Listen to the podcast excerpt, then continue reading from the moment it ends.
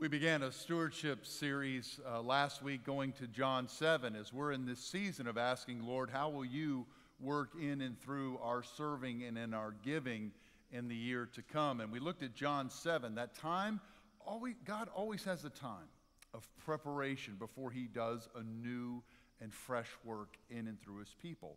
We looked at John 7 and saw those festivals and that feast. And John Jesus is talking in John 7 about the spirit that would come way before he ever comes. It's a season of preparation. And we'll do the same thing uh, today as we look at the importance of our prayer life as we're expecting God to reveal himself and to show us his plans and his purposes. This past week, we lost a hero in the Mississippi Annual Conference, Reverend Johnny Dinas. He was a great man of prayer, retired pastor in our conference. And one of the things he said about prayer was prayer is at least half listening. The importance of being still before the Lord and allowing God to show up. As Blake just sang for us, to, to seek, to seek, and just to be in his presence. Or as a Bible commentator says, is thinking about that word be still and know that he's God. The Latin imperative there means to vacate, coming from a word we know for vacation. That Bible commentator said God's calling us to stop being God for a while, allow Him to be God, and to take a vacation, to play the truant, to just let Him come and have His will and His way. So that's what we want to do through this series, especially in our prayer life. So we're going to look again. I know we were in this passage a few weeks, a few weeks ago, but to look again, how does Jesus pray? Now, this, you would think, this can't be a model prayer this is a moment of crisis. This is an emergency where he's frustrated with his best friends. No, this is a model prayer because Jesus prays so often so that when he comes to this moment of crisis, he can pray fully and beautifully and vibrantly and rightly. And so we want to look at his model here in this prayer in the Garden of Gethsemane and say, what's there for us in our own prayer life, but also in this season? Well, the first thing we see here is that Jesus prays confessionally. Now, listen, you would say, what do you mean Jesus prays confessionally? He doesn't, he, he was without sin. If he has sin, his whole ministry, all his, all his teachings were a sham, and that's right. He's not confessing sin, but watch him here in verse 41. Him being absolutely true and honest with his hurts and his temptation and with his weakness before Almighty God. Would you let this cup pass? Now, he knows God's ultimate purpose, and his purpose in his coming is the cross. But he's letting his father know his hurts and his human weakness here. C.S. Lewis says in our prayer lives, may we let the real, may it be the real I who speaks. We must lay before God what is in us, not what ought to be in us, but to be real before Him. Let's confess it. There's something right about us coming reverently in our prayers, but sometimes I slip into this King James language. I throw in some thous and shouldn'ts, right? You see Jesus here being confessing and being real before God. There's a right place. You see it in Kings and in the, in the prophets where there's this recitation of formal prayers. It's the right place for that. You get, you get to the Psalms, and there are these confessional prayers for group worship. There's something right about that. But Jesus, 170 times, uses the word Abba, Father. Just confessing what's going on in his life before his Father, so much so that in Mark's gospel, he uses the Aramaic to make sure we get that word jumping out at us. How Jesus really said it was so important that when the disciples hear that, they end up saying, well, the first time he says Abba, one of the times he says Abba, teach us to pray like that.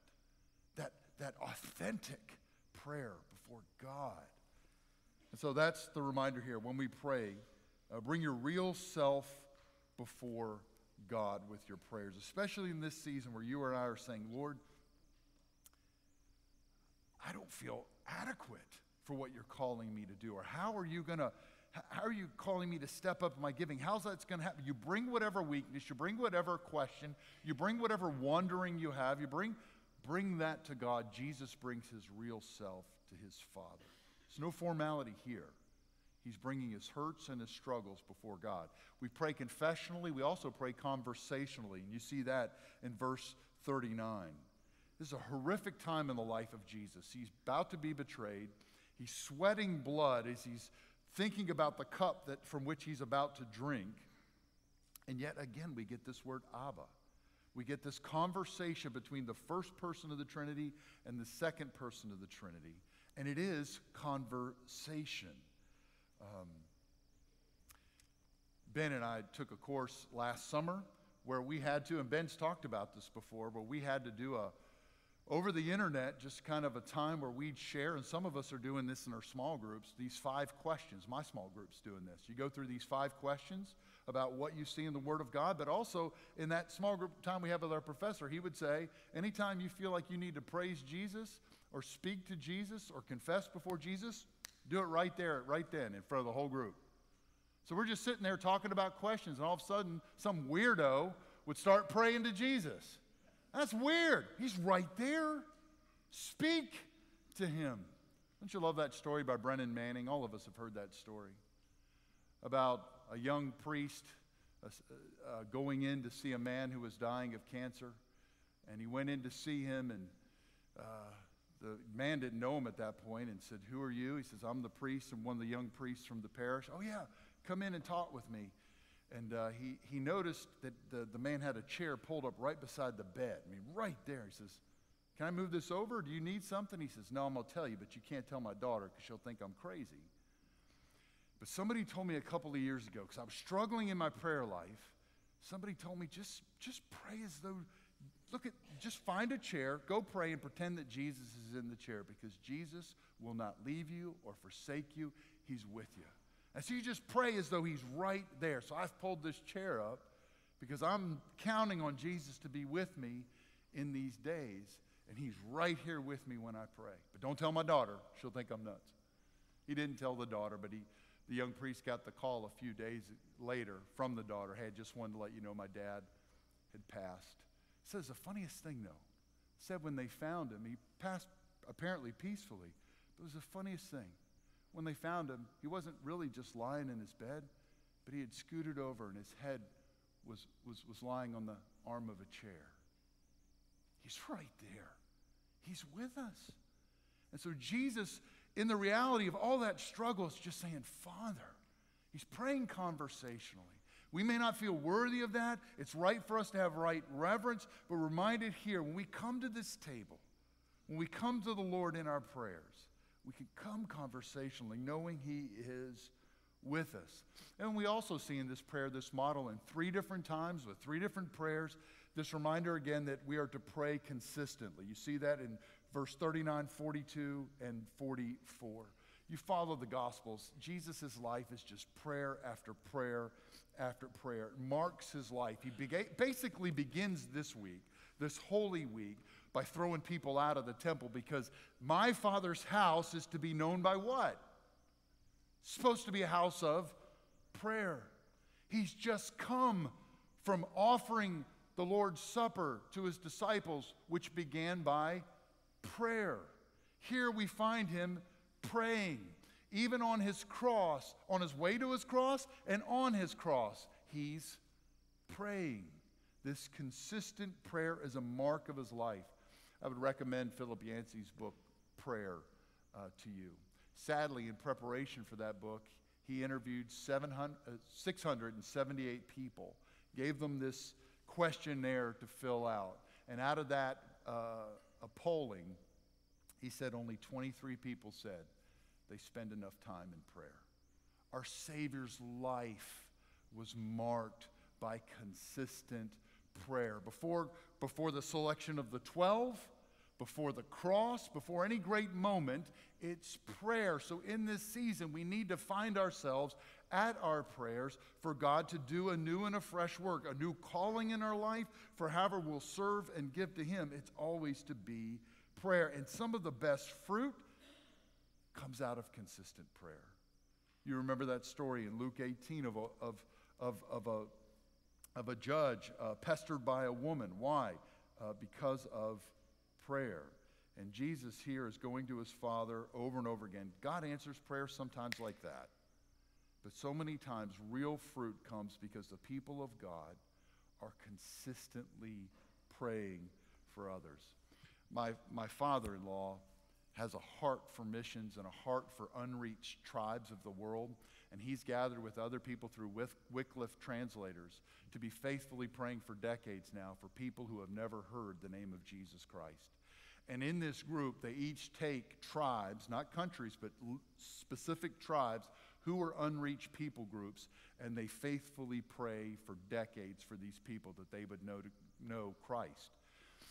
One of his friends, uh, decades ago, had begun to pray for this one tribe in Africa that never heard the name of Jesus. So they started praying. They were given that tribe's name. And then five years later, another couple came alongside them and they were given the name. And as they've added more prayer warriors to this ministry, five years after that, another couple came uh, to begin to pray for this tribe that somebody in that tribe will hear the name of Jesus and that tribe will be reached for Jesus Christ.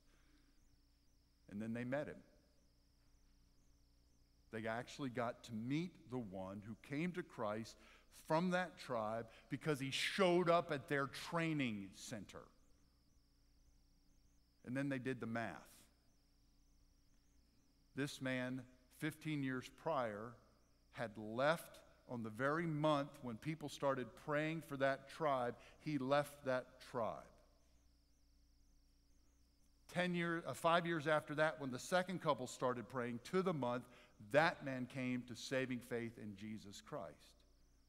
And then to the month, five years after that, when the third couple started praying for this tribe, he started seeking training so he could go back to his tribe and ended up coming to Wycliffe translators. It's just consistent prayer. How important it is for us to be faithful in that, to be open in that, and press through that.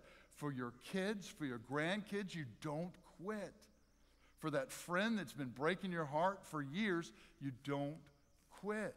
For that coworker, for whatever God's calling you to do and to be, you don't quit. What we see in Jesus' life here is consistent prayer. And then also, even here, even when he knows God in this sense is going to say no, in verses 39 and 42, he still prays confidently. Even when there is a no, or maybe when there's the answer of wait or maybe, we pray with confidence. You remember Acts 12. Peter gets miraculously let out of prison, and then he goes to the house uh, where they're praying for his release, and he knocks on the door, and they won't let him in. First time in history, it's easier to get out of prayer than it is to get into a prayer meeting. They should have been, hey, I bet it's Peter. Why? Because that's what God does.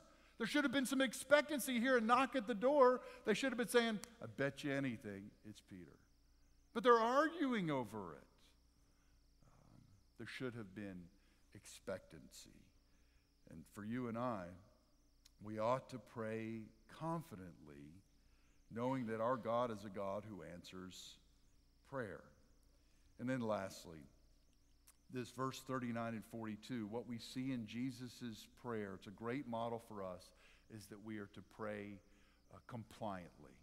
That the heart of any prayer, listen, there are times that we ought to, we routinely ask for. Jesus even models this in his prayer. Uh, to pray for ourselves. It's very few times you see Jesus praying for himself, but this is one of those times.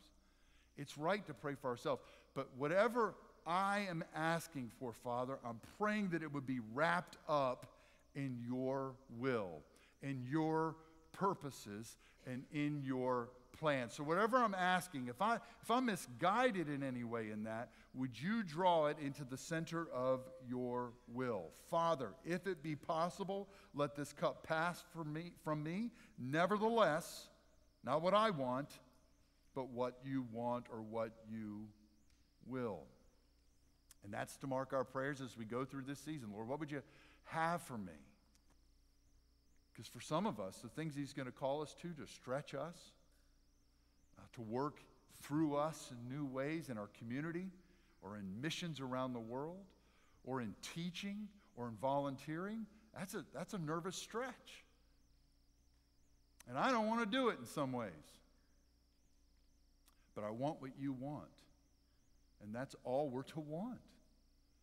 I love the story that John Ed Mathison tells of a rowboat. When a rowboat got close to a pier, they threw the rope to the rowboat to pull it in, and the people of the rowboat did not pull the pier to themselves, but they got their rowboat pulled to the pier.